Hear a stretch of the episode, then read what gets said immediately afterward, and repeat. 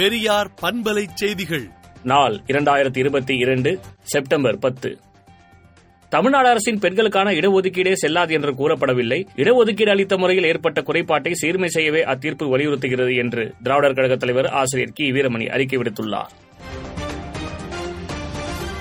இந்தியாவின் அறிவு களஞ்சியத்தை மீட்டெடுக்க வேண்டும் என கவர்னர் ஆர். என். ரவி தெரிவித்துள்ளார்.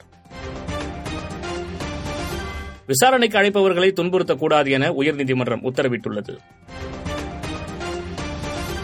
கோவில் வழிபாடுகளில் சாதி நம்பிக்கை நிறம் அடிப்படையில் பாகுபாடு கூடாது என மதுரை உயர்நீதிமன்றம் கருத்து தெரிவித்துள்ளது.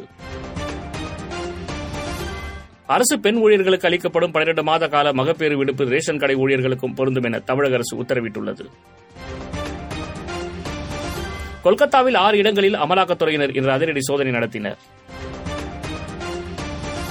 காங்கிரஸ் தலைவர் தேர்தலில் வெளிப்படைத்தன்மை வேண்டும் என சசிதரூர் உட்பட நான்கு எம்பிக்கள் வலியுறுத்தியுள்ளனர். மெய்த்ரா தனது சொந்த தொகுதியில் மட்டும் கவனம் செலுத்த வேண்டும் என பெண் எம்பிக்கு திரிணாமுல் காங்கிரஸ் தலைவர் மம்தா பானர்ஜி கடும் எச்சரிக்கை விடுத்துள்ளார். தேசிய கல்விக் கொள்கையில் மிகப்பெரிய இடைவெளி இருப்பதால் டெல்லியில் இப்போது அதனை அமல்படுத்துவதற்கு வாய்ப்பில்லை என்று மணீஷ் சிசோடியா தெரிவித்துள்ளார். பயங்கரவாத வழக்கில் சிறையில் அடைக்கப்பட்டால் நான் ஆபத்தானவராக மாறுவேன் என இம்ரான்கான் எச்சரித்துள்ளார். இந்தோனேஷியாவில் இன்று அதிகாலை அடுத்தடுத்து ஏற்பட்ட நிலநடுக்கத்தால் மக்கள் பீதியில் உறைந்தனர்.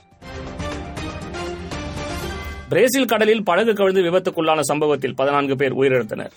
விடுதலை நாளேட்டை விடுதலை டாட் இன் இணையதளத்தில் படியுங்கள். பெரியார் பண்பலை செய்திகளை நாள்தோறும் உங்கள் செல்பேசியிலேயே கேட்பதற்கு எட்டு ஒன்று இரண்டு நான்கு ஒன்று ஐந்து இரண்டு இரண்டு இரண்டு இரண்டு என்ற எண்ணுக்கு பெரியார் எஃப்எம் நியூஸ் என்று வாட்ஸ்அப் மூலம் செய்தி அனுப்புங்கள்.